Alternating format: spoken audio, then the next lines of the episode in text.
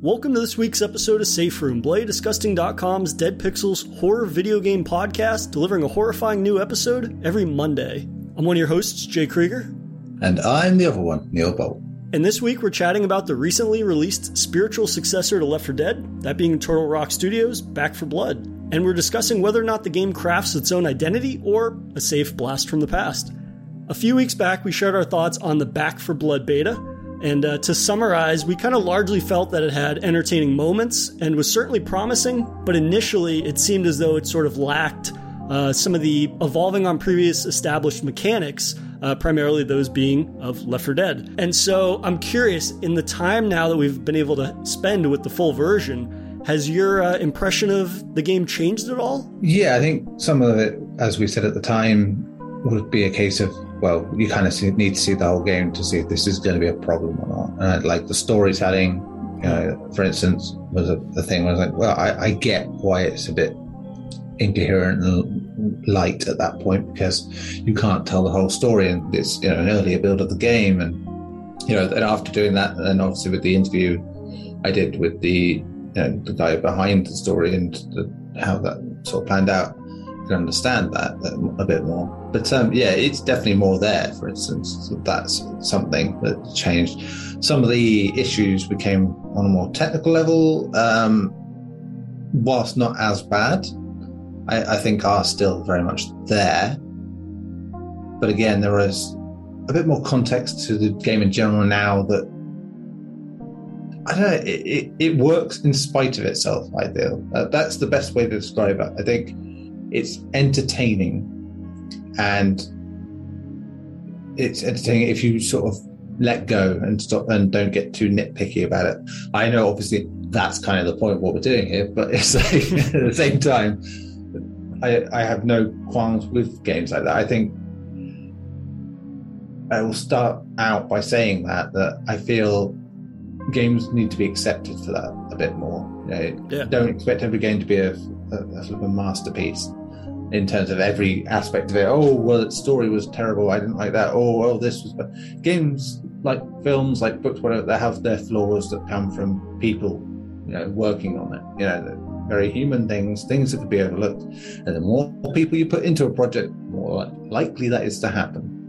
And you know, as the old saying goes, you can never test enough because there's always going to be stuff that will come out in the wash that you never ever planned for, you know. So yeah, I, I start by saying that much, you know, that I understand and I believe that games like this have their place. And as we've discussed before, Game Pass is probably going to do this game more favors than if it had just come out, you know, on its own.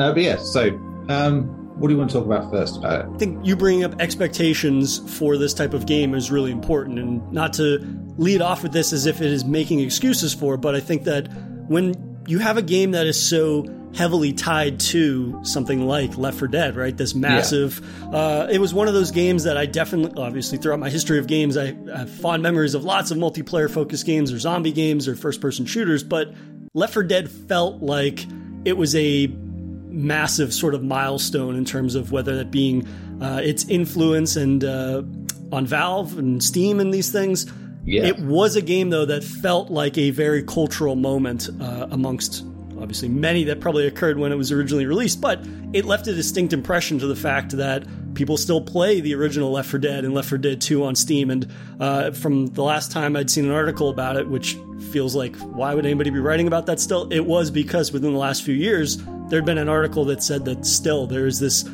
more than just a niche sort of like hardcore fan base that play that every month. And yeah. I don't think that that history can be ignored when you're talking about something like Back 4 Blood, especially obviously because uh, the studio is comprised of people that made the original. But I think that what's really important is the expectations in from what we've seen and what we experienced in the beta, and realizing that not every experience has to be this massive revolutionary um, kind of just expanding on previously established mechanics and sure. whatnot, which I think that this game does. And it's not to a degree that I find it to be overly safe or anything. It's because it doesn't necessarily have to sort of redefine what you think about like squad based zombie focused shooters and whatnot, and how it has a lot of the familiar identity to it and texture to it in ways. But there are some expanding on previous ideas that I think goes past just new modern features. And that was something we touched upon in our beta impression, right? Was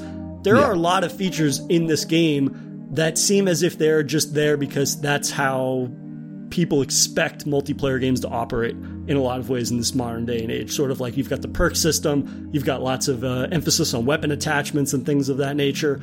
And yet, I found in getting to experience the entire game that the beta didn't necessarily do it a great deal of service in terms of giving it that breathing room, right? And I mean, obviously, a beta is a small slice of the full experience. That's not exactly a surprise, but I found that maybe this, it was the section of the campaign that they let us play in the beta.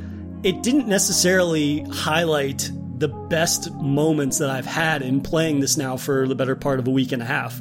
Yeah. I think that that was probably the most telling in that we can't place as much emphasis as sometimes maybe we would think on like our beta impressions in a lot of ways. And I think that while it might not have necessarily grown from the beta in all the ways that I would have wanted it to, I think that in getting to actually play through, and I'm speaking primarily about the campaign because that's how I spent most of my time with the campaign, it seemed that it it really capitalized on those little moments of fun that we had in that limited chunk of the beta in a way that feels more profound than I was expecting throughout. And we'll get into it in terms of just how the game juggles sort of open environments, but also CQC, and how, at least I found that there was a great deal more in terms of the intensity and kind of like never really letting the player ease up as much as I was expecting. Because mm. I think the slice from the beta, it definitely felt like, okay, there's two or three moments in this that really stood out.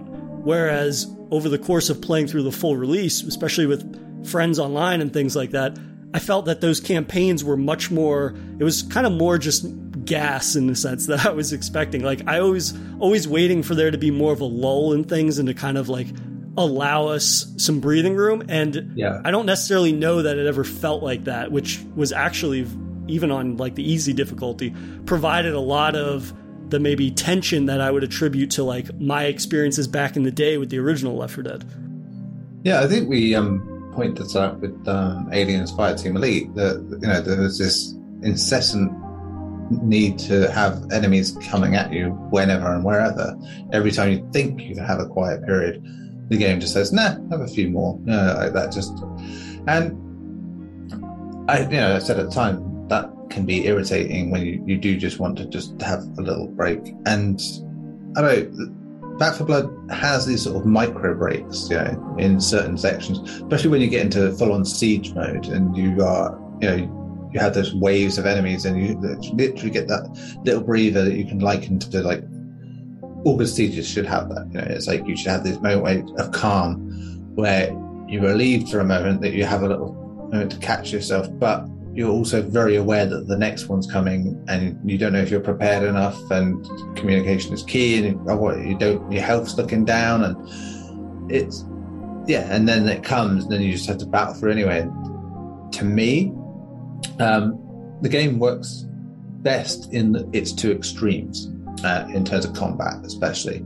Uh, it works when there's very few enemies around and you can just sort of have fun with what you're doing. You know, if you've got a melee weapon, it's good to just smack around a few enemies and knock them about, or if you've got a sniper rifle, to just pick them off from a distance while your team goes in. And then at the other end, you know, when you are just uh, not always, I'll add, and we'll come to that again because this, this came up in the beta, but when you have these sieges or these masses of enemies chasing you to as you go into the safe room, they could be intense in the best way, you know, where you are just having to almost in a, like a rhythm game, having to time your reload, time your swing, time your shot every time. You can't let anything get let up. And if you're going to go and revive your teammate, you need to make sure someone's clearing space for you. You can't just walk in because you will you will end up down. And then it's just the amount of times you see that happen is insane. It's not the only game it happens in, but it's to this day.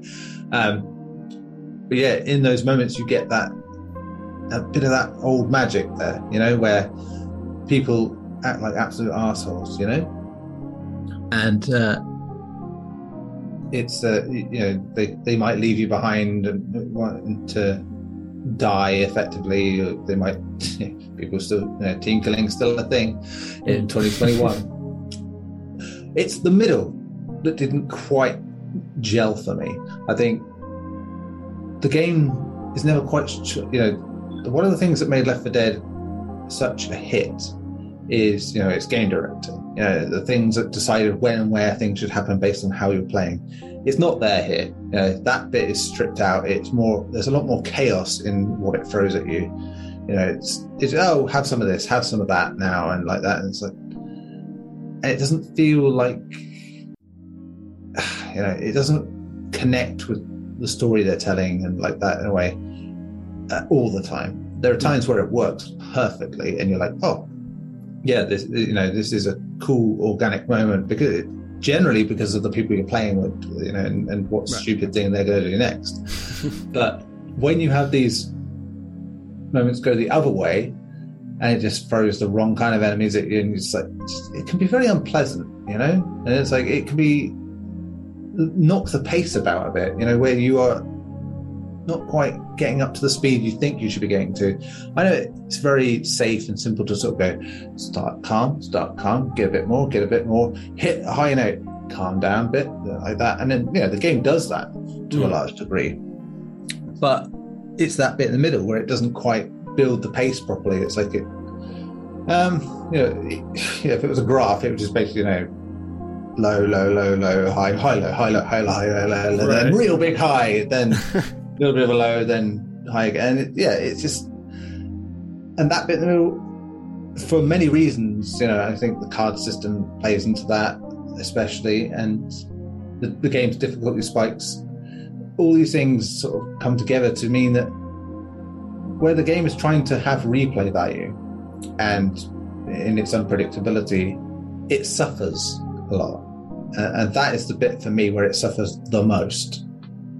Yeah, so I kind of have a love hate relationship with the pacing overall, right? I mean, I played a lot of this single player, but then I also played a lot with like my roommates and whatnot, and we were all able to play and play through. And it's it's different, obviously, when you have people that you can rely on in terms of just like, okay, they're not going to obviously TK me, they're not going to fuck about. They've played games before, they kind of get the general idea of what we're doing here, and they have some experience with Left 4 Dead back in the day.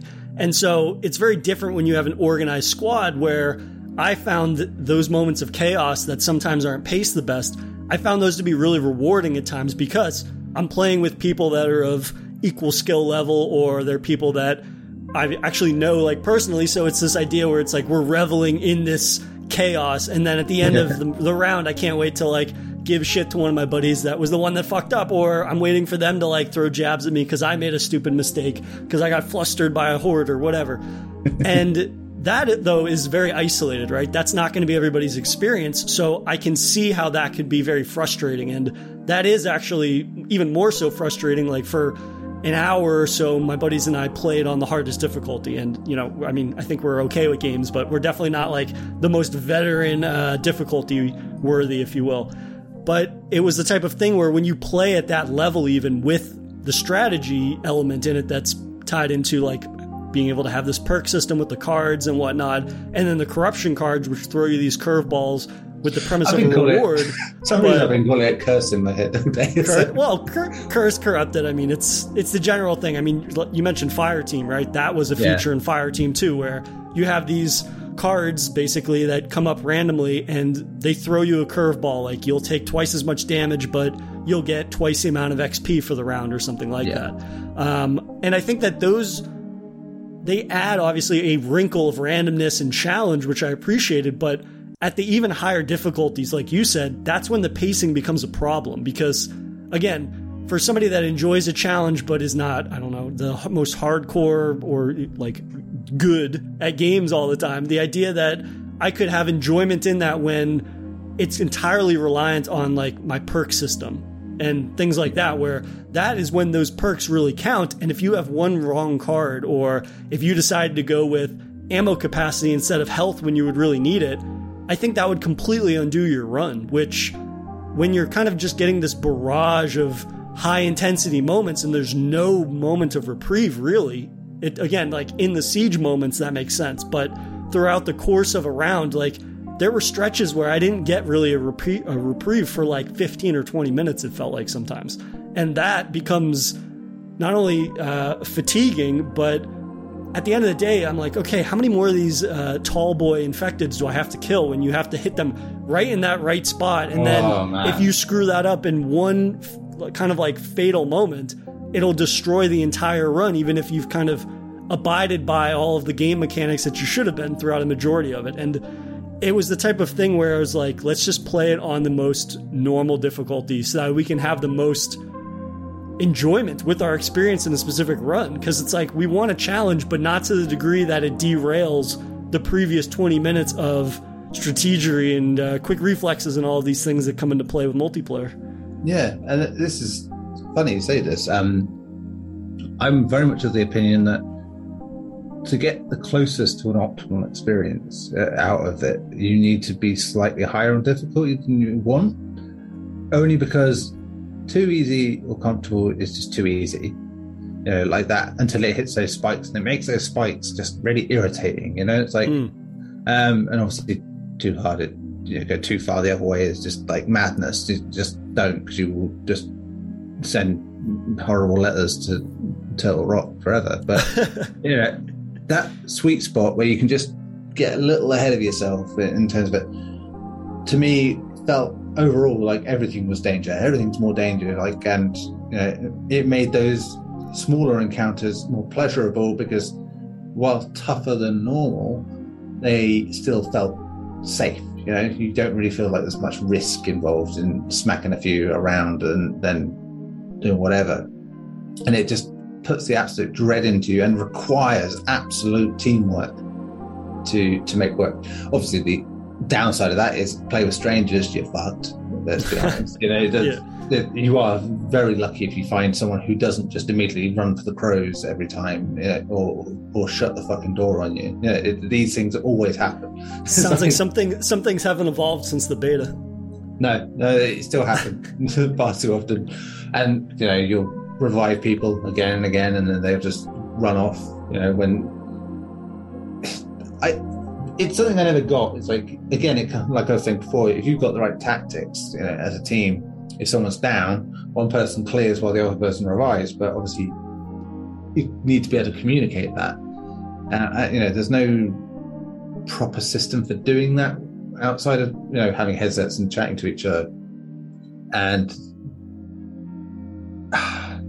that was more of a novelty back when Left 4 Dead came out. You know, you know, people would put headsets on all the time and talk because people hadn't got sick of it yet. You know, and I, I think, and me included here, you know, I the idea of talking to people online while I play game now is just like dread inducing because it's just like uh, it, it's going to be a slog. You know, it's like, and yeah, even when you're talking to someone you know, it, it can be like I need how am I going to communicate? Oh, like that. And you, you need to have that core group of friends, and that becomes more niche. But again, comes back to what I was saying about Game Pass. If you know all your friends are Xbox and you can all just play this game without having to pay anything extra, brilliant.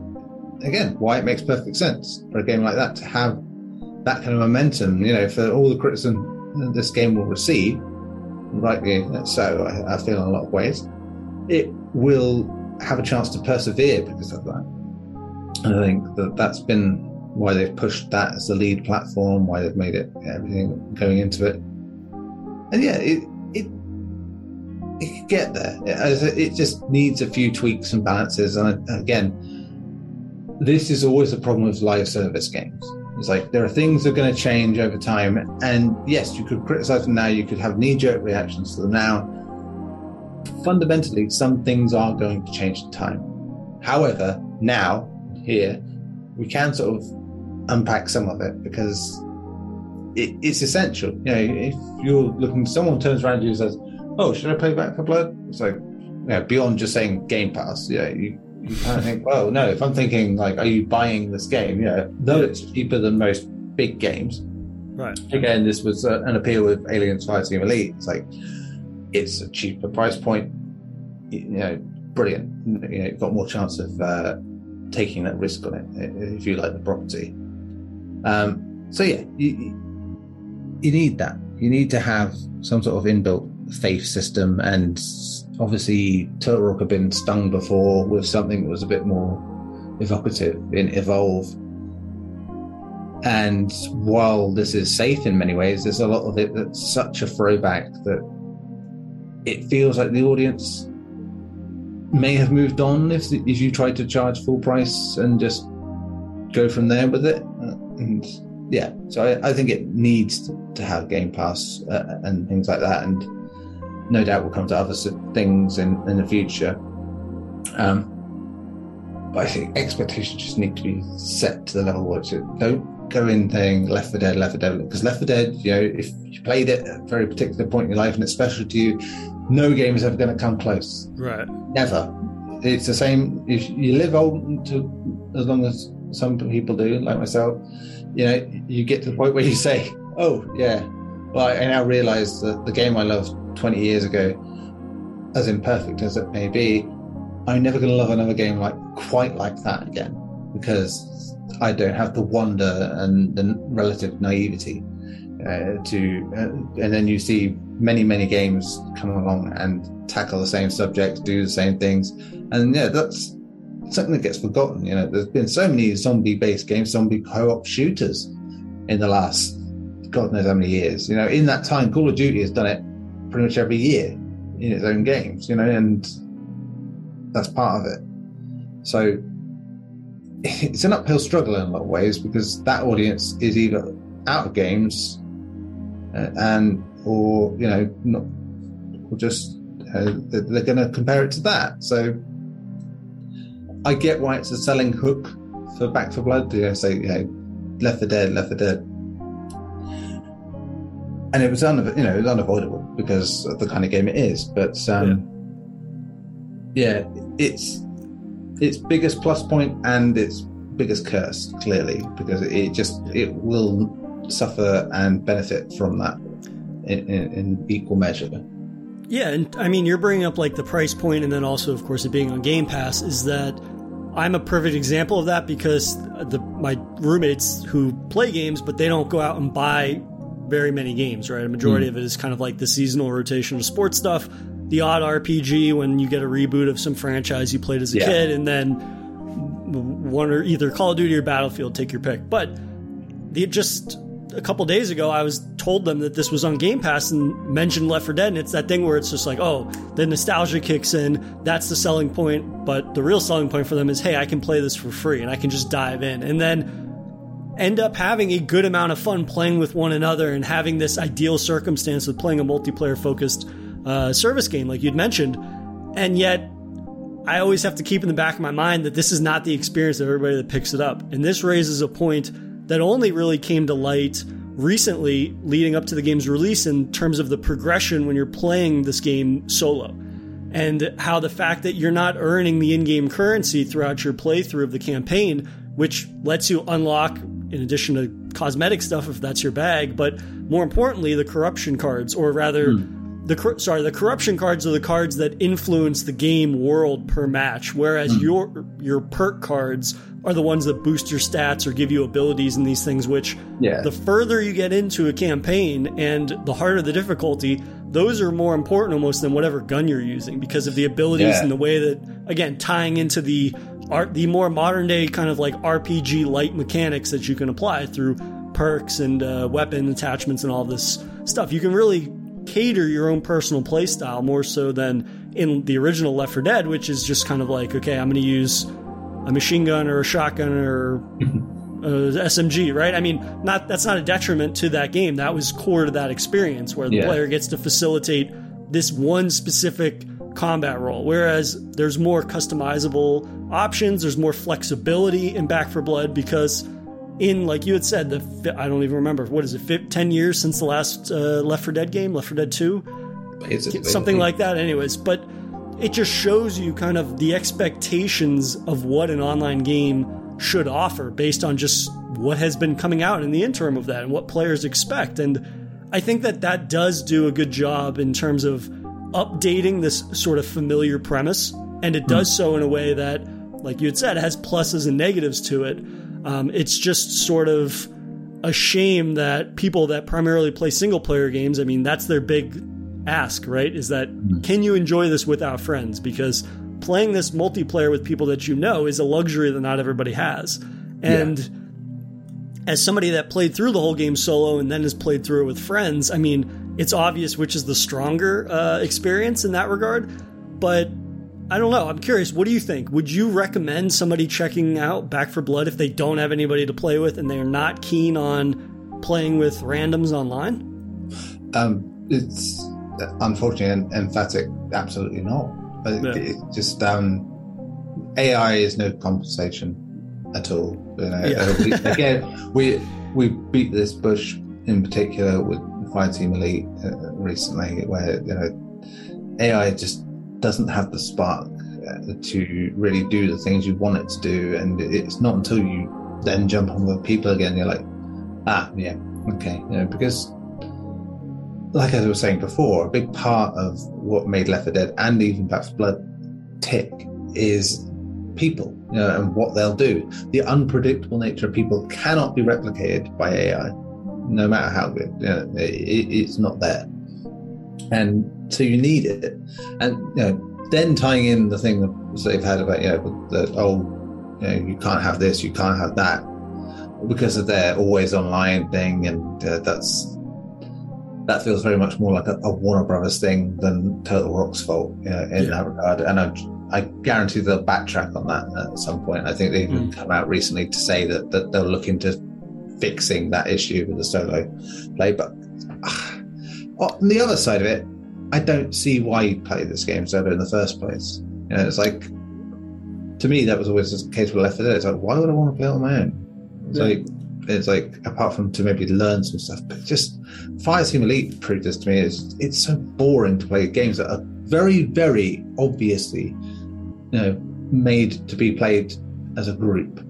Well, I'll say I'll say this in terms of the single player, right? I mean, yeah, there's probably the min- the minority of people that are going to approach this game as I'm only going to play the single player. Hmm. What I do think in why I do agree with you that they're going to backtrack on that progression stuff is that it puts you at odds if you a are working up the nerve or you want to work up just like a familiarity with the game early yeah. on in terms of okay i'll play through half of this by myself get a familiarity with it and then maybe in addition to that like boosting up my rewards in terms of like i'm going to unlock the in-game currency through playing and then i can sort of give myself somewhat of an edge when it comes time to getting online if i want to unlock better cards or whatever things like yeah. that and so for people that are coming to this and they're like, I'm sort of iffy on multiplayer, I find that if you were able to come into it and just play solo for a little bit of time, get some rewards, and then jump into multiplayer and be able to carry those rewards with you, that would probably incentivize people that might,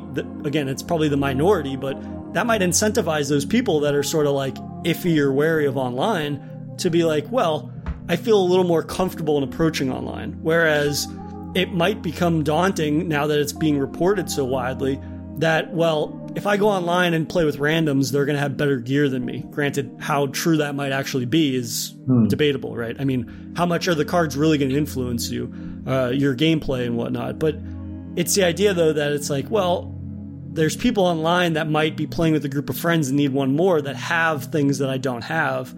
That might be somewhat intimidating to a degree. So that is a very uh, questionable decision that I definitely agree with you. They're definitely going to walk back at some point. Yeah, they will. It's the very nature of how these things end up working. And, you know, as I said, they've been burned before. And like I said, I don't think it was entirely their decision.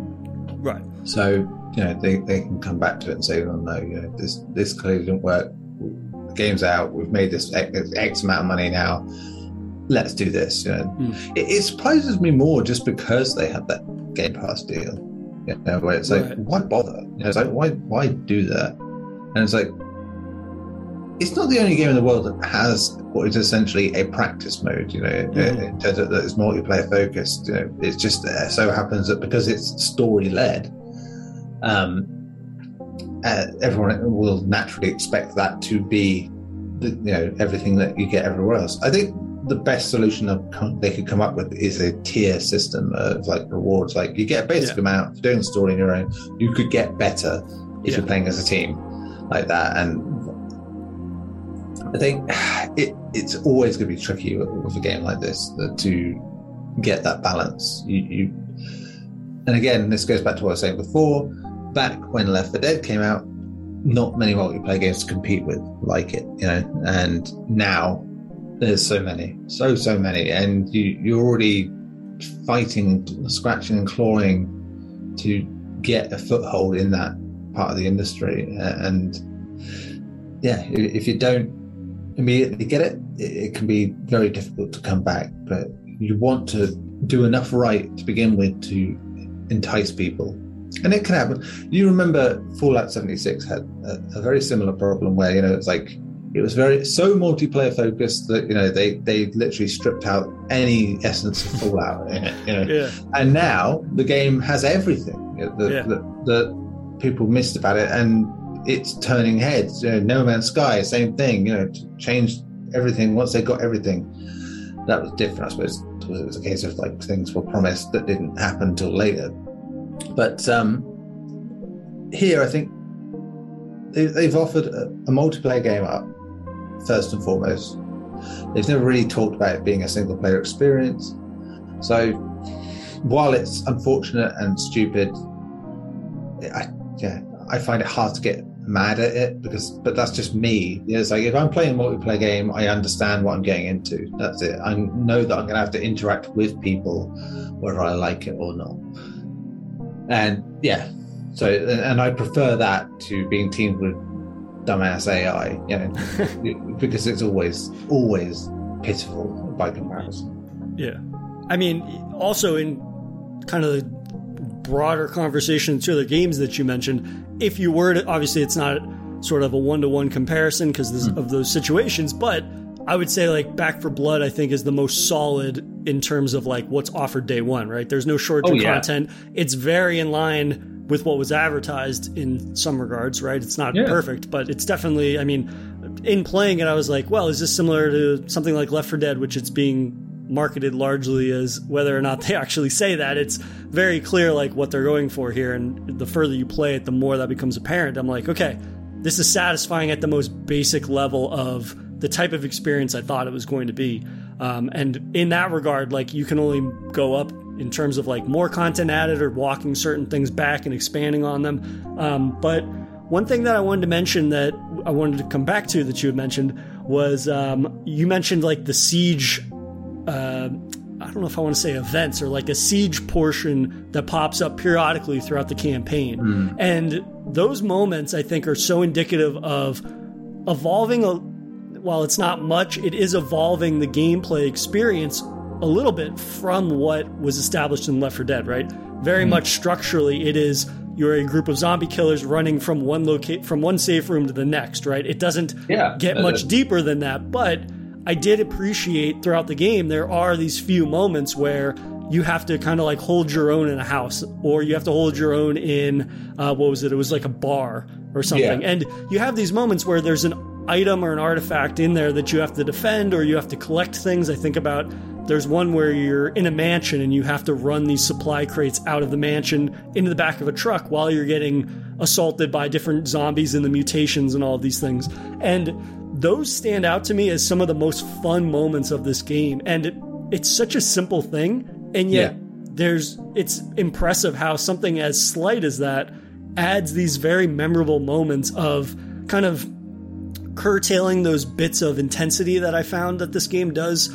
And again, this comes back to like how chaotic it can be at times, but yeah. in those moments where it is this very organized chaos and purposeful chaos rather than just sort of like a, a, random difficulty spike. It's like, no, this is a set piece that is supposed to be like this. And I think that the reprieve that you get during those combat segments is like only ever enough to reload or yeah. to go search for ammo or something. You only have a mere mere seconds to do something and then the next assault comes. I think that this game does a better job of introducing sort of set piece events throughout the campaign and the acts and whatnot, even if I do have some qualms with the overall structure of the entire uh, act structure. I mean, how did you find in terms of just them implementing these sort of like set piece moments into the overall uh, campaign.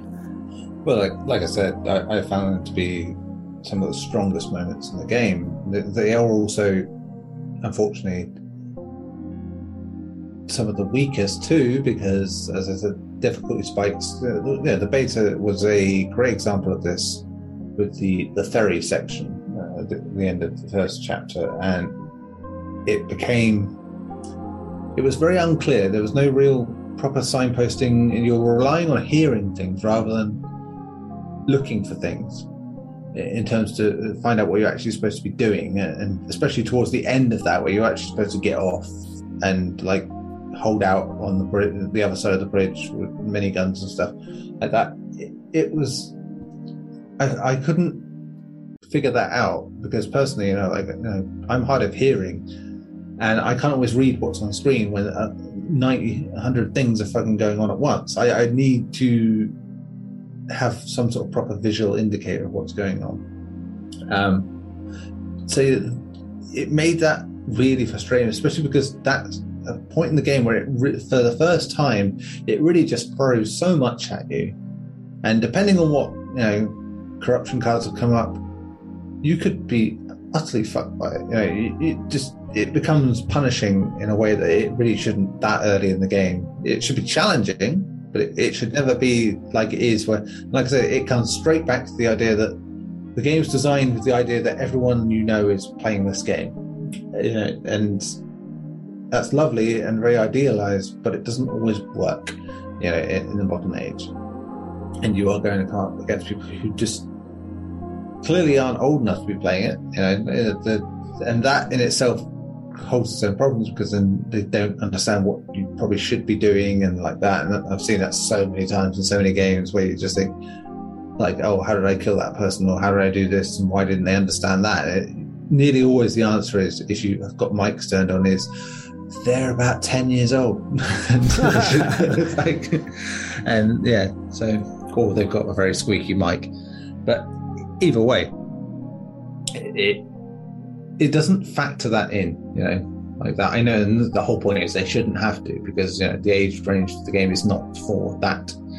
And, you know, not to say adults and young adults cannot be ignorant and of what a game should and shouldn't do. Um, but still, it it's hard to swallow sections like that when it really kicks you in the ass for no good reason. You feel like being punished, not for what you're doing, because you can be selfless, you can do the right thing, clear the right path. Like I said earlier about you know, it takes two to really revive one person before it gets, and you need to because otherwise it just goes to shit. And in the right circumstance, that is like this great moment, you know, like if you don't make it when you're an organized team, because something else distracts the other guy, that's brilliant. That's exactly like you know a zombie movie would do. You know, where it's like, oh, we can go save him, but no, the doom and gloom comes in and this happens, and that's great. But no, when it's just like no, someone will go over and try and heal the guy that's in a swarm of people, they'll die. Then the next guy do it, and they'll die, and it's like, what do you do at that point? You know, you're fucked. It's like you can't go, and you've got a couple of lives more if you're playing as the right character. And you're trying to avoid that. You need to revive them to avoid losing those lives, but there they are, wasting them, you know, very easily, and it's horrible. But like I said, the other side of that is this sublime experience where you just, you know, really pad close to your face, staring very resolutely at the TV, thinking, oh, yeah, this is I, I, can get through. You're not really thinking much else other than the moment and just doing you know, that rhythm of like, you know, reload here, shoot here, swing there, move there, do that, like that, and just it is you know it in this very organic. I hate to the word organic, I do. You know, it's a very organic manner where you don't really natural. That's a better word. It's very natural, you know, as opposed to being literal button prompts on a screen saying you must do this, this, this, this, and to um, get out of this situation. It, it just becomes this thing where you are trance-like, getting into the flow of what's going on, not being distracted by the outside, which you know is increasingly hard to do these days. You know, there's so many other distractions that can take you out of the game that, and I think that again contributes a lot to playing with strangers online and being a problem sometimes. Is that if that person is just like on their phone whilst playing the game, you know, they're not paying the right amount of attention, so they're not to really focus on it, and you can't control that. And like I said, that's great when it works in your favor, but you know, it kind of knocks you out a bit of it, you know, when you, you have to deal with that. So it's interesting, you know. I mean, it, it works so well in the right circumstances, but I think there's a naivety in believing how people get to have that experience you know, these days. Yeah, I'll say I think the ferry is probably the worst example of mm. what we're talking about. The and the ferry actually exposes an issue that I have with the objective markers in this game more so than the other two instances I mentioned, which would be the bar mm. and then the uh, the mansion when you're running the supplies in and out. Because um, at least with the bar, it's one level. It's a ma- it's a massive jukebox that's playing music. Like you can't fucking yeah. miss it, right? I mean, you're never going to miss it because and that really capitalizes on the element of something like Night of the Living Dead, right? You're in a house, basically a house you have to defend. It's one floor. There's six different windows or entryways that you have to defend, and there's only the four of you. And so that one has a certain intensity that is familiar, not overly complex, and yet that's when that sort of like organized chaos really is a, a positive in my mind, right? You're constantly yeah. scuttering around from the different entry points You've only got enough time to reload or maybe grab one more uh, Molotov off the bar.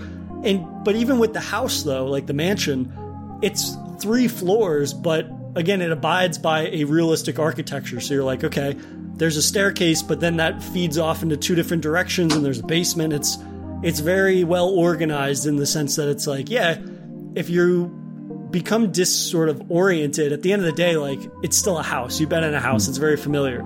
The problem with the ferry, though, is that the ferry layout is not nearly as well organized, but also it, from what I remember at least, it gives you a brief indication of where you have to go to like plant a bomb. That's the big thing with the ferry is that yeah. you have to plant four bombs to blow it up so the the ridden can't run across the bridge and chase you.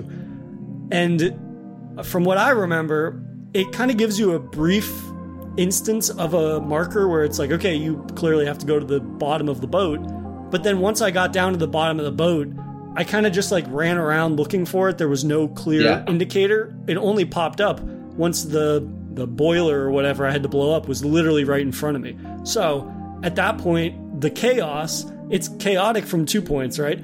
I don't know specifically where I need to go, and it's chaotic because there's a fuck ton of zombies right behind me. And of course, in that being the crescendo moment of that uh, level, all of these special infected are showing up, which of course can immobilize you. They deal the most damage and whatnot. And oh, it doesn't help that there's like three swarms of those just shambler zombies that basically incapacitate you to a certain degree when they surround yeah. you. So it is the worst, the worst and best, right? There's a couple of moments that really stand out, but at the same time, there's at least the same amount of moments where it's like exposing some of the faults maybe in whether it be the architecture of the world or just the sort of marker mechanics, if you will. Yeah, I mean, the first time I figured out where I actually had to go on that was because I was getting annoyed with it, sat in a corner in the booth, just like taking out anything that came through the door like that, you know, just felt very like last man standing. And I happened to turn and see that there was on a way off the fucking ferry, you know, like across the other side of the bridge okay, I'll try that. And then suddenly you find out that was all you had to do. And after that, it's piss easy. And it's just like, but mm. I think from the start of that bit onward, it, it's not very well communicated at all. Like that, even like what you're supposed to actually be doing, you know, it, it, to begin with, just feels really badly done. Uh, it just, and like you said, I don't think it really gets that bad again. You know, it, which is nice. It's great, it has moments where you're like, come on, where's this coming from? You know, why are we now suddenly, you know, jumping on us, uh, you know, for nothing? And yet, stuff like diner and that, it is brilliant in the bar. Sorry, it is brilliant to me. I well, I think I've been writing about this today about specifically about that bar um, sequence. Is I love that it evokes that sense of what was in Resident Evil Four in its siege scenes, where you know you've got too many entrances and exits to really get to, even between four of you. You to constantly move around covering, but you also don't have very much room to maneuver. You only have so much ammo. You only, you, you, you know, if someone does go down, it becomes a big problem, you know, like that. So, in doing so, you really just have to be so careful and in key with each other. And it just makes for such a fantastic thing. You know, I loved it, uh, and I, that it was one of my highlights of the entire game. The mansion, as you say, is also just really cool, especially if you get people communicating and doing the right things. And I mean, Back 4 Blood's big thing, and it was always the same with Left 4 Dead. Repeat playthroughs give you more of the story, give you more of an understanding about what can and might happen during a level, even with what random stuff might be thrown in.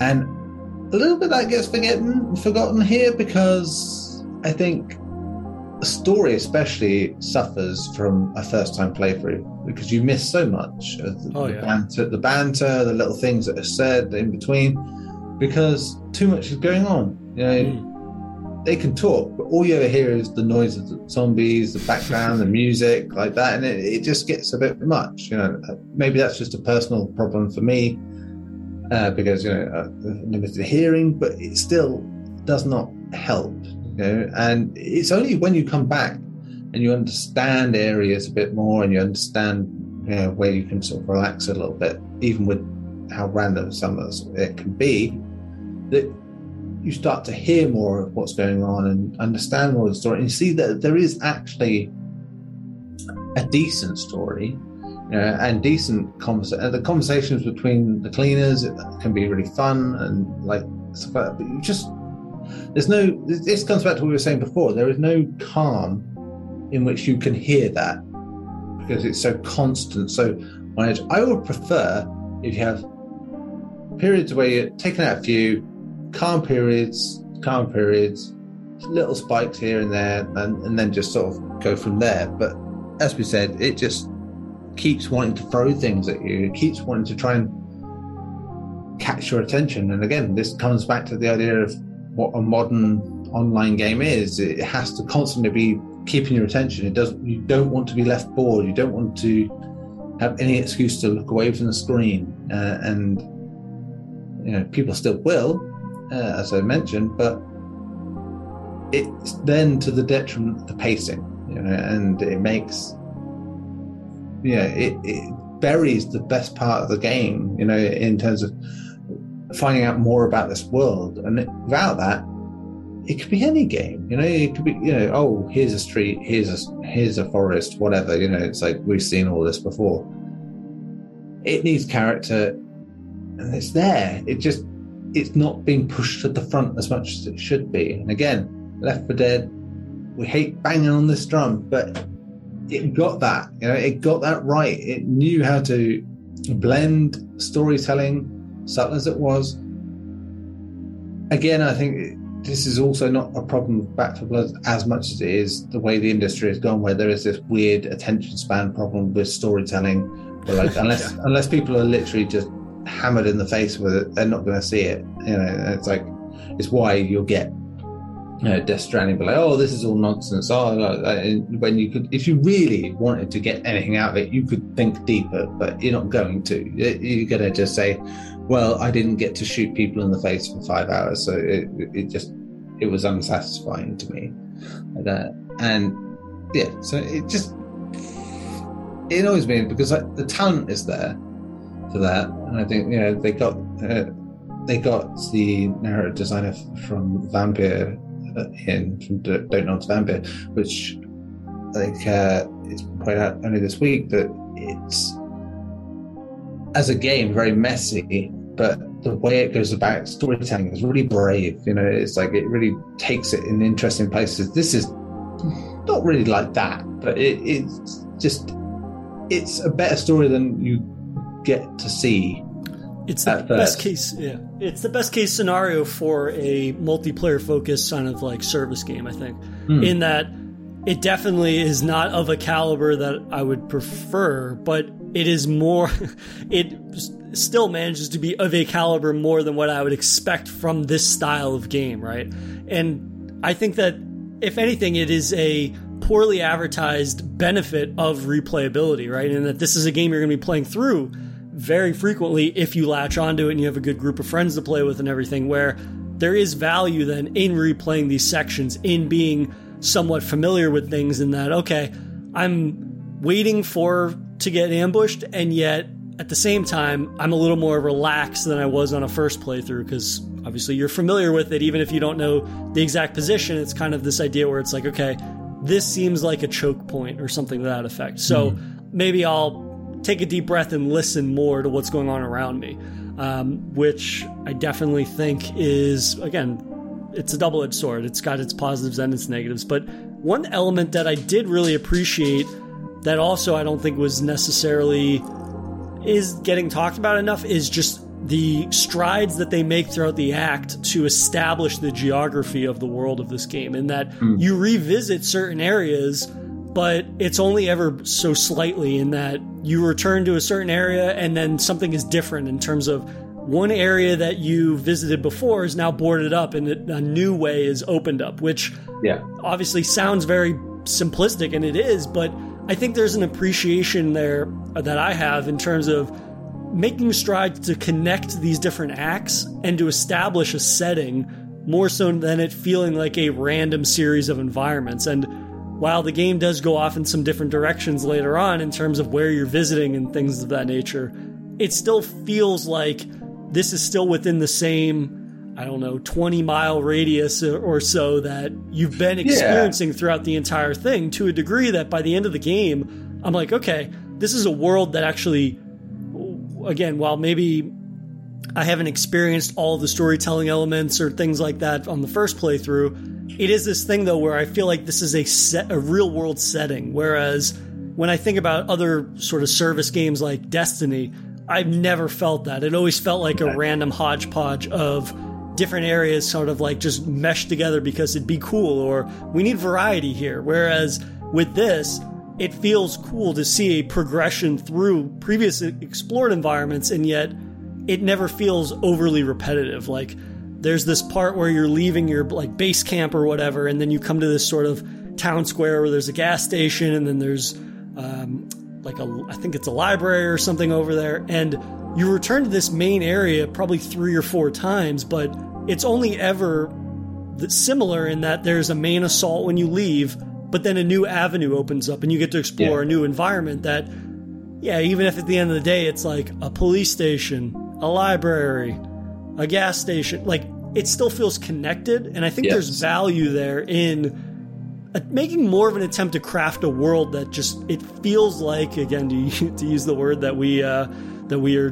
dreading with every breath is uh, organic it feels connected and i have a great appreciation for that instead of I don't know. Sometimes I feel with these types of games, I feel like I'm being treated like the child that I probably am, and that it's like they just want a cool environment and they don't care about the connectivity of that. Whereas when there is some sort of cohesion between environments, it feels like a setting that is gauging my progress throughout the campaign in a way that feels like a more traditional linear story, even if the players are very much crafting their own experience uh, anecdotal experiences in terms of like making this run and oh, I got jumped by a stinger there or I got uh, killed by a bloater there or something to that effect. Yeah, and yeah, it, it's a very effective way of breeding familiarity with your environment without making you replay replay everything straight away. Um, while that doesn't work for the story as well, it, it does work in gameplay terms where you are becoming accustomed to like, well, that's there, that's there, that's there. I remember that before, like that, and you get a better sense when you come back to it on certain places that you're like, oh, okay, yeah, I, I now get why this can happen there, why that can happen there. It doesn't feel quite so random at that point, you know, in the, those middle points. I mean, it is still, and it is still a mess, in that, in that regard. But at least then uh, there's a bit more method in that madness. You know, it starts to become something a bit more cohesive.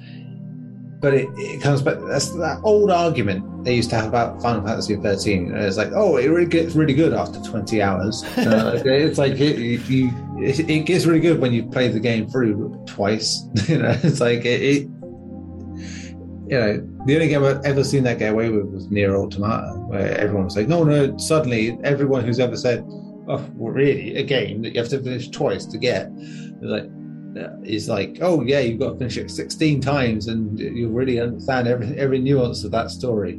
And so, uh, but you know, it, it has to be done sometimes. I think there's a problem of immediacy in, in a lot of gaming now it's like every, people want a lot up front but they also want to be surprised by revisiting and that's difficult you know even even when your um, insight is high actually, if your insight is quite low and base, you, know, you aren't going to get much out of it. Simple. It's like if you don't pick up the first time or second time, what are you really going to pick up about it? But you really need to have a certain kind of insight into what you're seeing and playing to get anything out of a lot of games. It's like and I get the you know the common argument with games is like, oh well, stories are, are trash compared to movies or books. It's like, no, they're different. Uh, it's like the, the difference is like that they have to exist in a very different way, and they don't have to be these you know books worth of prose. You know, they they are going to fit the dynamic of the game they are in. That's when they're great. That's when they're good. It's when everything comes together and clicks perfectly for a video game. And the worst people out there in terms of video game stories don't treat games like that.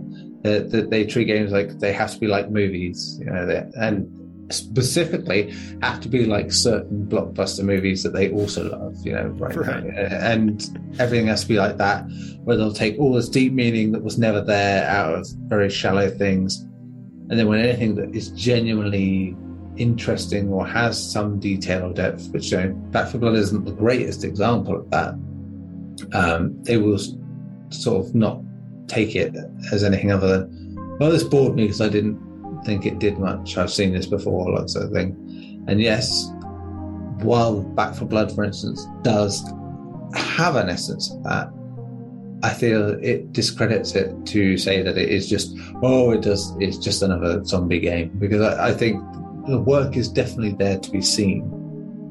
This is the big my big takeaway from this game and definitely getting to talk with you about it at length and just in terms of it's a game that does a lot of groundwork that a lot of games that have tried to be similar to it have not bothered to do. And hmm. there's a lot of little elements to this game that over the course of spending as much time as we've spent with it, or uh, in terms of like me specifically, not to try to speak for you, but just I've grown an appreciation for the strives it makes and thinking long term. And this is not really something that I would ever, if I was to review this, like in uh, for a site, I would never try to convey it in the sense where I was like, I would note that there is they are taking the strides in terms of like thinking about the roadmap in terms of yeah. what does this look like in six months because it's like well a review i think should be more about what is delivered now and yeah it's good to think about what could be delivered in the future but my review basis is not going to be like yeah in six months this will probably be the best multiplayer zombie game you've ever played right i mean that would be something for down the line and i think that this game does so much in terms of lots of little details. Like one thing that I keep coming back to is the fact that for the special mutations, which are just special infected basically for this, yeah. there's a limited number of types, but a majority of the types of infected, there's three variations in terms of the abilities, which plays mm. out also. And when you talk about, we haven't even talked about like the versus mode, which I haven't spent a great deal of time with, but it is that thing where it's humans versus zombies players on both sides that are going at it in this much more limited arena. I mean, I, w- I will point out this will be a very short review of that portion of the game. Shit, in, in all fairness, uh, as it stands. It's massively unbalanced in favor of the the, the infected. Yeah, it is. Uh, it to me it feels very much in keeping with what uh, we got in the early part of the 2010s when they were like, "Oh, we've got to figure out a way to charge for online. Let's do these fucking weird online stuff yeah. in a game that doesn't need it." You know, like mm-hmm. that. It, it, feels like that. It feels like that Dead Space Two multiplayer. You know, yes. But yeah. by that, it, it just feels like something was tacked on.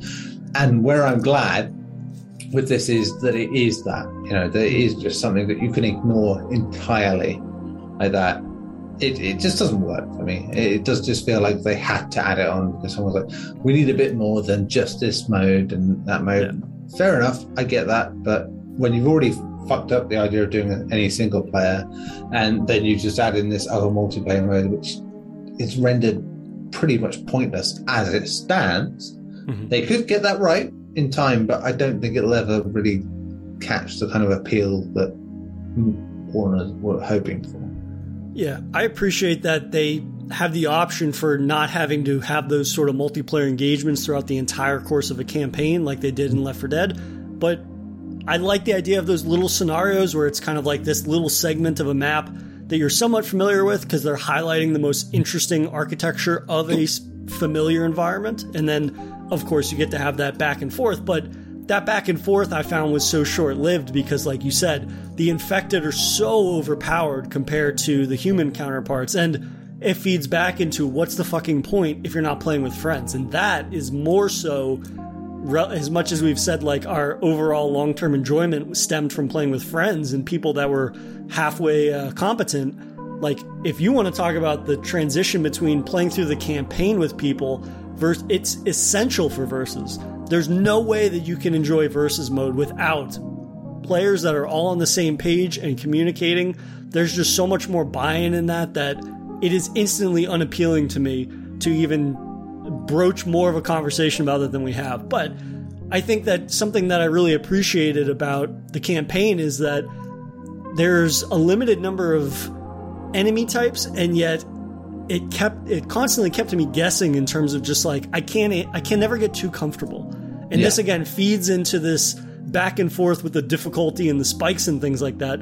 Yeah, the frequency with which, and I think especially they overuse the uh, special infected more than they should. I think that there's an over reliance on them versus the swarms of uh, shambler yeah. zombies, where every time I look to my left or my right, there's either two tall boys accompanied by two bloaters, or there's three stingers and one bloater, or something to that effect.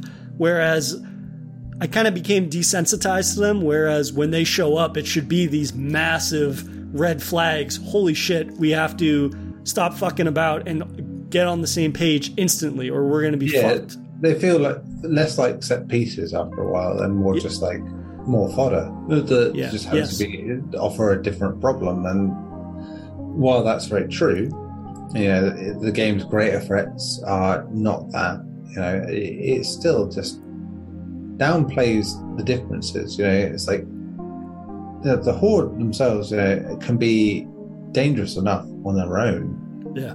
You know, if you aren't careful, I mean, that that's the greatest rule of any zombie media. It's like the simple infected that are like everything else. You you can take them for granted after a while when you're used to what they can do, but they'll surprise you at the last moment when you don't really think they will. And I don't know, it doesn't really quite get that all the time because they ha- they obviously feel the need to showcase the other versions they've got and the other things they've got, and they end up being the biggest pain in the ass that you will get. You know, whenever you, whenever you have these big encounters, that they are the ones that like, oh, we're dealing with this quite well. Oh, we'll throw in this, this, this.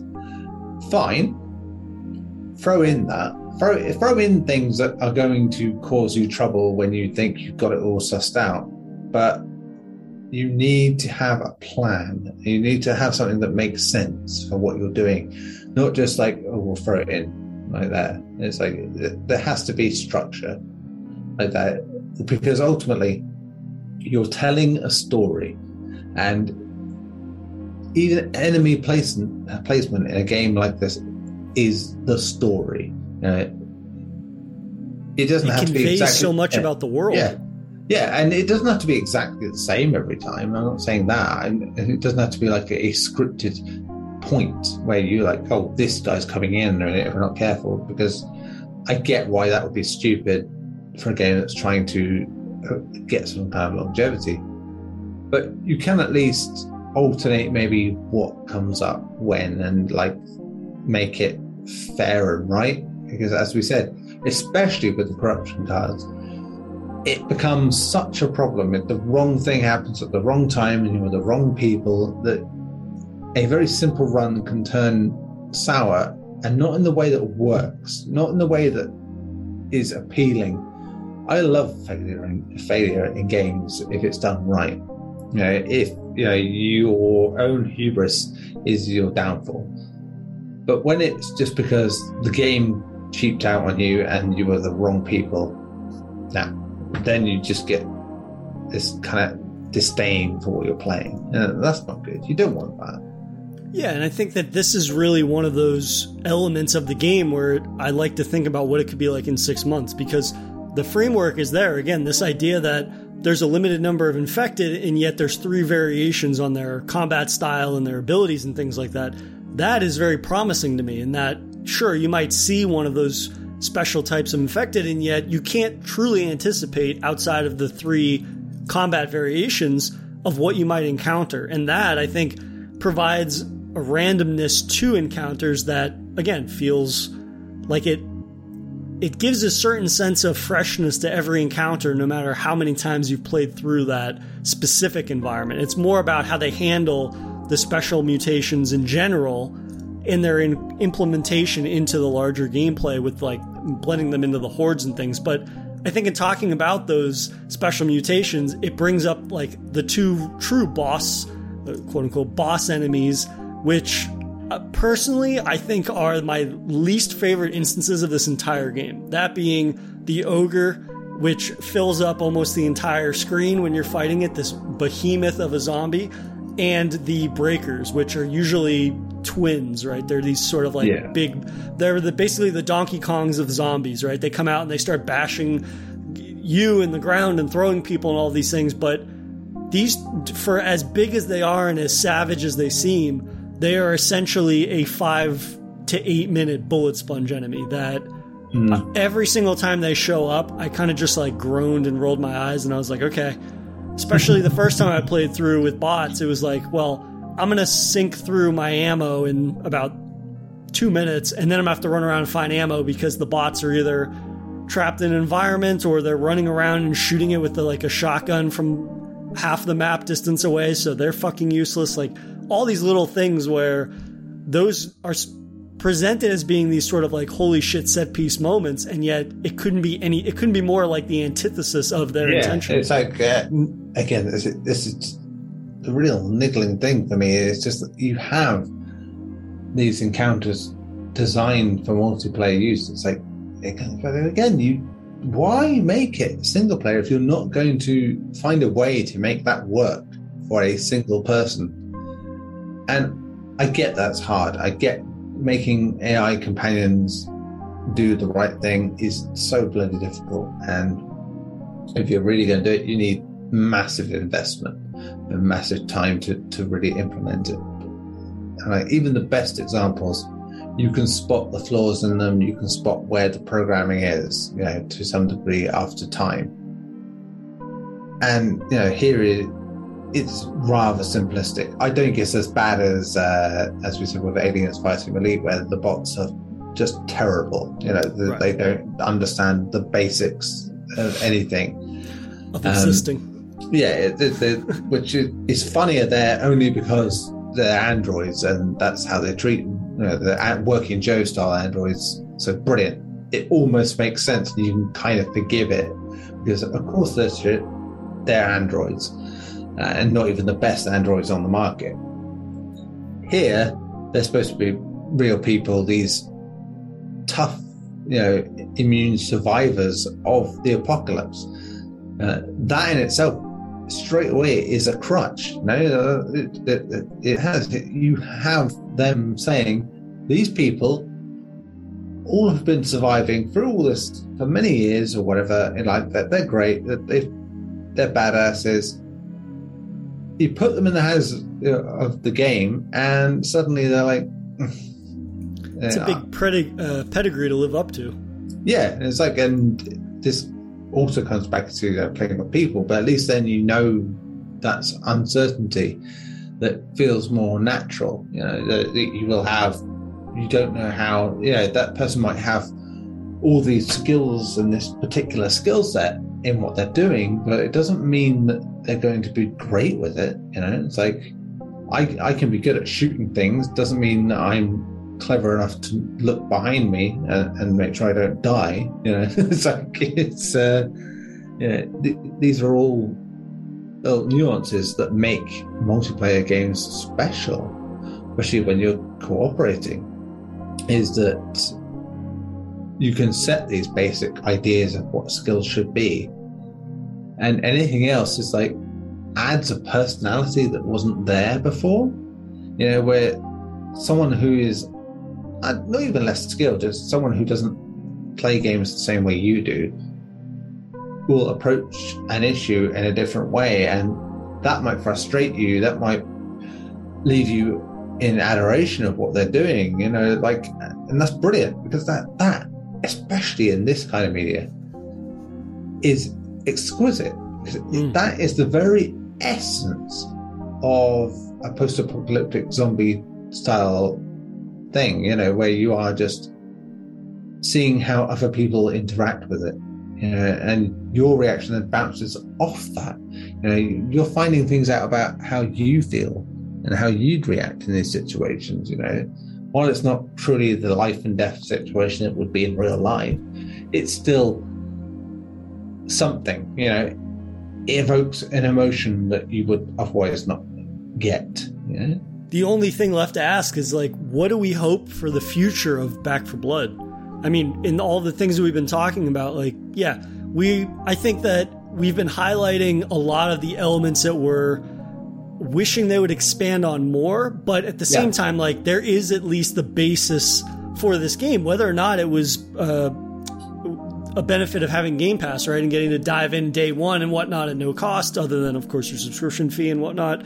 I mean, there is fun to be had with what is available on day one. It's not exactly what we want it to be long term. I mean, long term for you, what would be the thing that you could see making you come back to this? Let's say in six months' time, right? You're a busy guy. You're writing all yeah. these articles for Bloody Disgusting and whatnot, and you've got other commitments. I mean, what would make you come back to this game in six months? What ideally would the experience be that you would want to return to? I mean, it differs.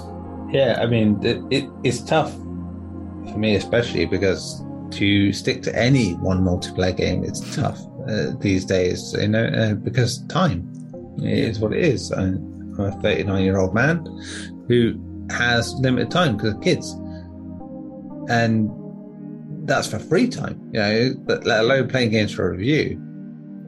You know, this is a game I was interested in anyway because you know, in zombie games, I'm always going to give something of a past to because I believe in them a bit longer. You know, I'll still be very critical of them uh, and have been in the past, but I would always be out looking for something that does something that I like about it. And, you know, Back 4 Blood does a lot right, you know, still, uh, even with all its flaws even with everything that's going on. I mean, at the, the point we're recording now, which uh, is on the Wednesday before the Monday, um, because of things, but um, my review has just gone out on Bloody Disgusting now as we're recording. Uh, and you can see what I think, and it's pretty much echoed much of what I've said here, which is very handy. I've been talking about it all day in writing. It made it so much easier to talk about it now. Um, but yeah, so I talked throughout that review about how I feel that, you know, I get it.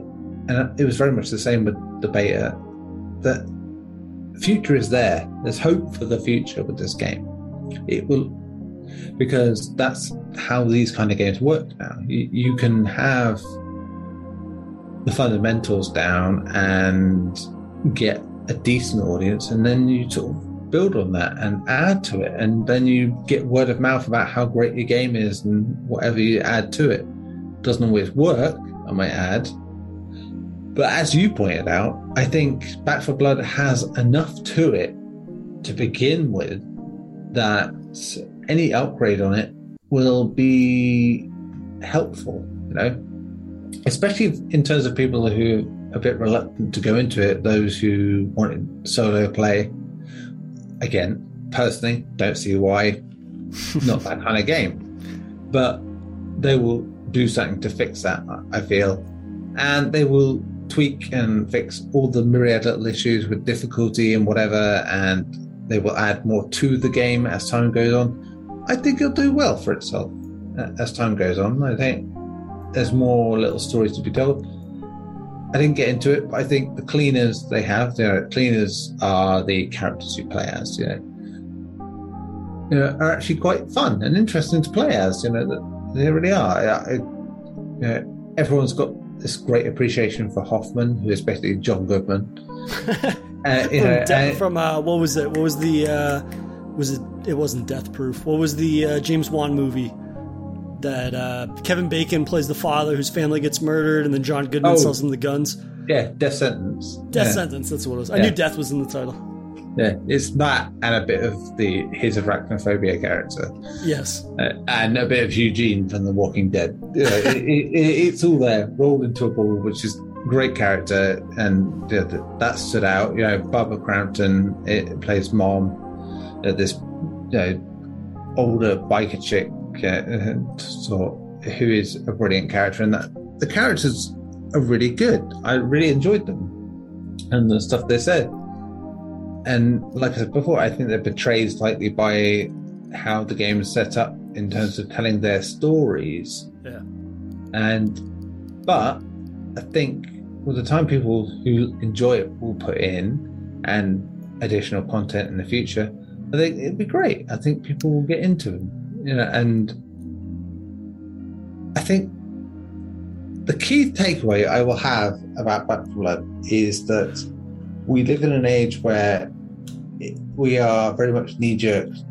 This is our take now. This is it. It has to be now, now, now, now. And then naturally, a few years go by, everything gets a retrospective that was actually all right, really. And I think this will be one of them. You know, it happened to No Man's Sky. Uh, in lesser sense, it happened to games like Prey, you know, where people shat on that game for so many reasons. Mainly because one, it wasn't. Oh, it's not the original Prey that no one really gives a shit about, and oh, and it naturally, you know, in fairness, it had control issues, you know, and stuff like that. All those things have since melted away, and the game is like smooth as fuck, plays brilliantly like that and now it's become like this cult classic. And this has happened with so many games over the years, you know, like that. And I truly believe that games like this will be part of that. You know, we've mentioned a couple earlier, you know, that are very live service based that also have managed to redeem their image. And while, as you point out, this isn't as damaged, I think, by its initial impressions. So the initial impressions have been very positive, all things saying. Yeah, and but you know, I think it will it will benefit in the same way that Fallout 76 or or No Man's Sky did. In that it will progress and word of mouth will push the game onto a new level. Well, this is, I mean, I want to go back to one thing that you mentioned that I feature that I completely uh, slipped my mind, which is generally how these things go after we talk for almost 90 minutes. And then I'm just like, how the hell did we not mention that in the first 10 minutes? But um, it is this idea of something that I've really come to appreciate with doing the podcast with you for as long as we've been doing it is that mm. thinking, I can't help but whenever we talk about something to think about the future and the idea that there's nothing stopping us from talking about something again in six or 12 or 18 months in terms of just talking about whether it be a new update or we could even just revisit it for the sake of it, right? This idea that, yeah, yeah we, and I think that not to give us too much credit, but I think this is something that games journalism, film journalism, whatever, could get better at is in terms of not just articles, right? Because obviously article retrospectives have been a thing for a very long time. Oh, the yeah. idea, though, that in these long form conversations, whether it be just you and I or having a couple of guests come in as well, this idea that we can have these long form discussions about something, whether it be sort of uh, leading with all the new content, but also how this affects the lineage of something throughout the years, because this is definitely one of those games that from day one, I can see this game having a longer lifespan than something like Left 4 Dead. Again, not to keep beating that drum, but in terms of the mechanics that are presented, we've discussed a lot of shortcomings that we've found or things that aren't as fleshed out. And yet, I think that are wanting for these to be fleshed out. They have succeeded where a lot of other games that have tried to do something similar to this have yeah. failed or fallen behind even more so. And this is particularly, I mean, you've mentioned a couple of games that on day one it was might have been more disappointing than where Black for, Back 4 Blood is at right now. But this is a game I can't wait to see what it looks like in six months or even three months. I mean, it's a game that it's a it's from a from a studio that is very well versed in this specific type of game. We see inklings of them evolving on what they've done previously, and the idea that now, especially again, coming back to not to beat that Game Pass drum too much, the idea that they're going to get an influx of a user base because of that, that is going to be their day one. And, I would venture majority of them have never played Left 4 Dead, don't know much about it outside of whatever the uh, the sort of like zeitgeist of games and the social impact that game had in terms of like we've talked about previously, like the memes and stuff like that. It's ingrained in the culture of gaming to a degree that I don't know a lot of the people that enjoy that cultural aspect have actually ever played the game themselves. So yeah. to or see it so really, long that, yeah, yeah, oh, there's that too. It's aged yeah. out. That's it. Yeah, you you have that other side of it where you know there are people that revere that game and haven't played a game like it in, in so many years, and yeah. like I said before, it's like that becomes a thing where you, you live long enough you you end up coming up on games that were like, oh, I remember the good old days when this game was a game, and blah blah yeah. blah, blah, and that was my favorite, like that. And Absolutely, yeah, and it makes sense. I, I get it, and games are young enough that that hasn't been quite as. Uh, I don't actually don't even think it's an issue with movies anymore because a lot of the movie criticism has basically scrubbed out anything before the 70s now, you know, where it, it becomes, you know, like, well, this should be like this, this should be like that within a 50 year sort of time period.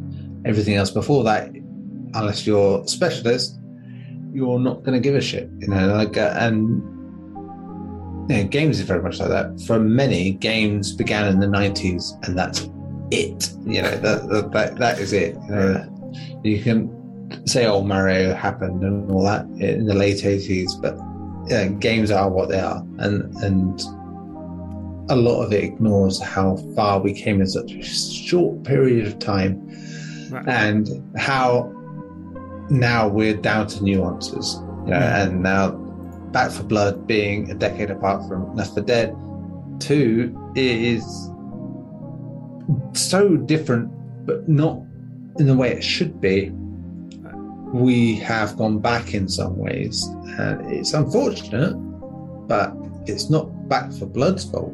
Yeah, the, it's not. not it's not Turtle Rock's studio's fault that we've gone back. It's the nature of the in- industry, which has reached quite alarmingly, uh, you know, reached the same stage as the movies where it's like, well, no, we, we can market the shit out of certain games and make them make bank out of those and anything else, well, whatever, you know. And is it and Back 4 Blood is very much part of that because you know it's backed by Warner Brothers. You know, they are they are not shy. They've put a massive campaign behind this game. Yeah, you know? shocking one. I didn't think I would see one as big as we've seen for this for something outside of again like annualized games. Like it's yeah, it's it, unavoidable. and how often can you say that about a game that again is again the spiritual successor to a game that is now how many years old like it's yeah. not even really in the conversation anymore and yet it's backed up by probably the most non-hardcore aggressive audience backing i've seen from pr in quite a while mm. and that in itself causes its own problem because that fan base is going to be on the defensive almost straight away because why wouldn't they be? You know, it's like this is something coming out saying I'm better than the thing you loved when you were young. Well, And that, yeah, and as we said before, when you're a certain age, that's not going to be agreeable with you. You're going to go out your way to say, no, this is nothing like Hyrule, but ah, terrible. I'm very much guilty of this with some things, you know, of a certain age range for me where I'm like, uh, not from my early 20s, but certainly later on where I'm like, no, this was good shit. You, you all morons for not appreciating it, you know, and it, it will be the same again and again and again. That I, I see people championing games that they loved when they were young and a, good 10, 15 years difference, you know, when they were in, in the same sort of period. I appreciated games in that way. And so you get it, you know, that cycle will always continue, and Left 4 Dead is close enough that uh, it still will affect so many people in, terms of what it does. But I think Back 4 Blood, hopefully, to me, will escape some of that legacy as time goes by.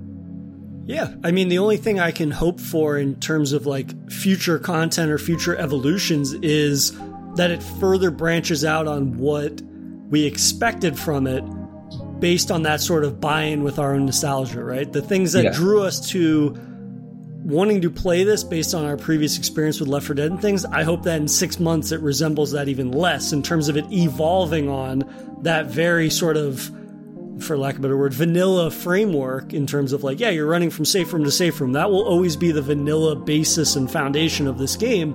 But I want Yeah. to see the the weird curveballs that can throw into each of these acts, even if it's Sure. not necessarily new. I mean, of course, we will more than likely get new acts and new levels in these things, but I'm more interested in the ways that they can take what's already here and evolve on it with the variables that are already here in terms of like a lot of whether it be like the siege instances or throwing a wrinkle in those or a further challenge outside of just more corruption cards and things it would be interesting for me to see the creativity that they can inject into what is already here because there's a lot here on day one. I don't think Yeah. that's you can argue with that, but the ways in which they can manipulate those in strange ways that you would never think of yourself, I think that can give it the longevity and further fleshing out its identity from the thing that it is very much the spiritual successor to it.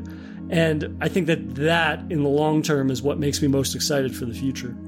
Yeah, absolutely. I think we need game like I said before, we need games like this where you don't have to pour yourself into every aspect of it and pick apart everything about it that's great. Uh, and yet, you know, for as simple as this game is, we've talked for ninety minutes. You know, yeah. so you know, it, it says a lot because it's fascinating um, in so many ways in terms of how it's evolving and not evolving from what we already knew. Yeah. But I, I will close this episode out in saying two things. One, um, and this is this part is to do with the game in it, in itself is like I said before, a game does not need to be this empowering, powerful statement to be worthwhile. You know? A game can just be fun, enjoyable. At the end of the day, that is why it's a game, you know? It's like we understand that, you know, a lot more are trying to drive towards this narrative level of uh, engagement. And that is absolutely valid. You know, but you cannot discount it. And it, it is as true here as it is in any horror medium. You can have trash sounds awful, but trash level horror, yeah, where you are just wanting to be entertained, have some fun, Unabashed horror. stuff. Yeah, yeah, that's it. That's better. Thank you. Yes, and you are having fun in, in a comforting, familiar environment, and that's it. That's all you want. You- It, that's all it has to be. It, that gets lost a lot but I really do believe that is essential. And Back 4 Blood is that kind of game. I know it's had the hype machine behind it about you know being this the ne- the second coming of Christ in this term. Christ is Left 4 Dead. Um, and it's not. It's not. It's never going to be. It's never going to be Left 4 Dead. It's going to be the most modern approximation of that. It's going to have problems. It's going to have limitations and weaknesses because the industry has changed so much in that time. Um, that is not to detract from other little problems the game has, and they are fixable. They are criticisms you can make. But I, I truly believe that those are things that can be altered in time.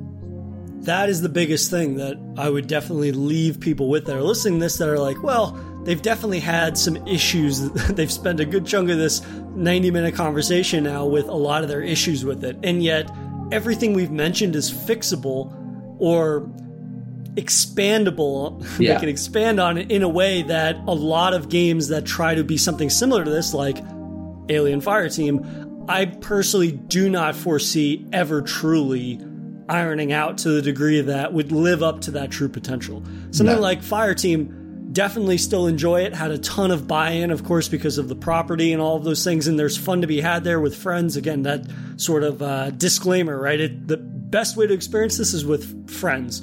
Yeah. And yet, fundamentally, with fi- something like Fireteam, I cannot see the developers ever developing additional acts or levels that don't resemble almost to the T what we had already received in the base vanilla version. Granted, yeah. they might look different, they might throw a new enemy type at you. I very, I'm very hesitant to believe that they are ever going to restructure that experience from our initial impressions of it, no matter how much more content they give us. Yeah. Something like Back 4 Blood, though, I could foresee that there's enough variables and enough content variation on day one. It is not a stretch to assume that they could further expand on that, that they could further develop content outside of something along of here's a new cleaner, here's a new type of gun, here's a new whatever have you. I fi- I believe at least, and again, this comes with a little bit of the pedigree that comes with the studio's past history, but also just again the plethora, and I don't use that lightly. There's a plethora of content here in terms of a multiplayer focused game that is yeah. service based to a certain degree. That I mean, uh, this is I'm not necessarily the deepest Destiny fan, but I've played both Destiny games there is more content here day one, and there's a more of a variety of content that I could see this surpassing Destiny or something similar to that in terms of like the variety of experiences, the variety of attention expanded on what was there yes. day one. And I mean, yeah, like you, yeah, we love zombie games, first person squad based zombie game like that is the Kool Aid that I'll drink all day. But I, not to the degree that I would ever say that if this had been two acts of three levels or something like that. And it's like, yeah, you just replay with your friends and it's a lot of fun. I would be like rolling my eyes at that. But there's so much content and there is a good amount of variety throughout the entire campaign. And, you know, the multi, the versus stuff was not for us, but I could see some people sinking their teeth in that in a way that you and I might sure. not. Yeah. I mean, um, it reminds me very much of like going back to the era of early 2010s where every game was adding it for the sake of um, paying, getting paid a certain fee.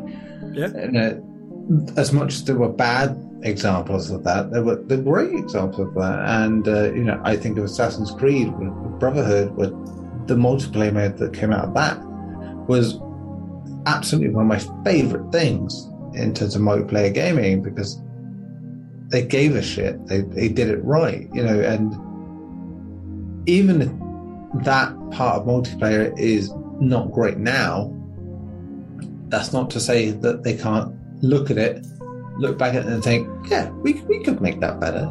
And, and now more than then, yeah, that, that is a thing. You, you can fix the worst part of your multiplayer experience mm. easily now, if you really want to. it's like, you can either accept it as being a mistake and say, nah, we are done with that. Great, understandable. And in this instance, I absolutely agree. It's like if they if Turtle Rock wanted to stop that part, not a problem. You know, like that, the game doesn't need it. Fine. Well, we've we've But also mentioned it- WB.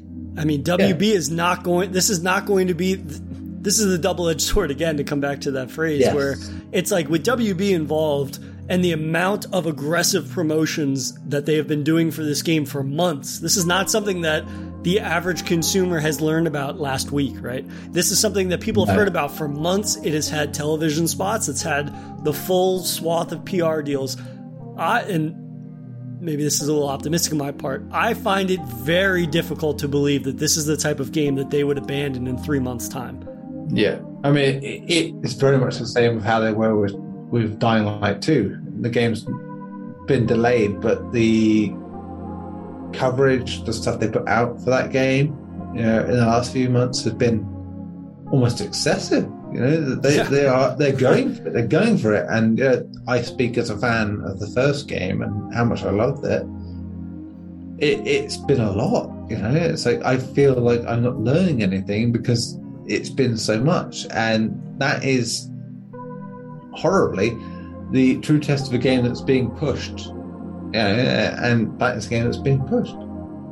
Yeah.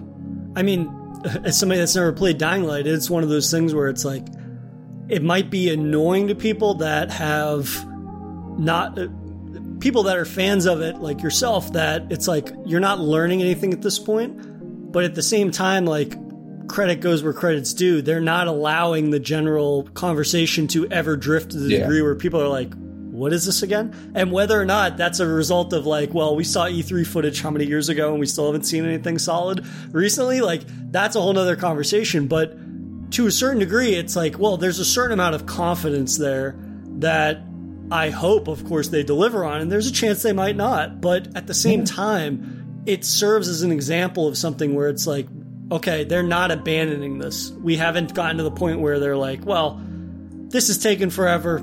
Fuck it. Whether or not the game becomes Yeah. good or not. And I mean, when you, when I apply that sort of logic to something like Back 4 Blood, which has come out and which has had middling to positive reviews, I haven't. Granted, that's my limited viewpoint of what I've seen personally. That's anecdotal, but I- fair. yeah, I haven't seen anything that has been overly negative, right? And I think that we, again, we have highlighted elements that we haven't liked a lot or things that we think have growth to them, but that's very different than saying definitively this is an element that is not good or this is a detriment to the overall experience. This is something hmm. that is, at worst, serviceable. And at the very best, you can see growth for it to a degree where it capitalizes on that true potential, which with these types of games that the format of a game like this, I think you could describe as being at one point very kind of like dime a dozen.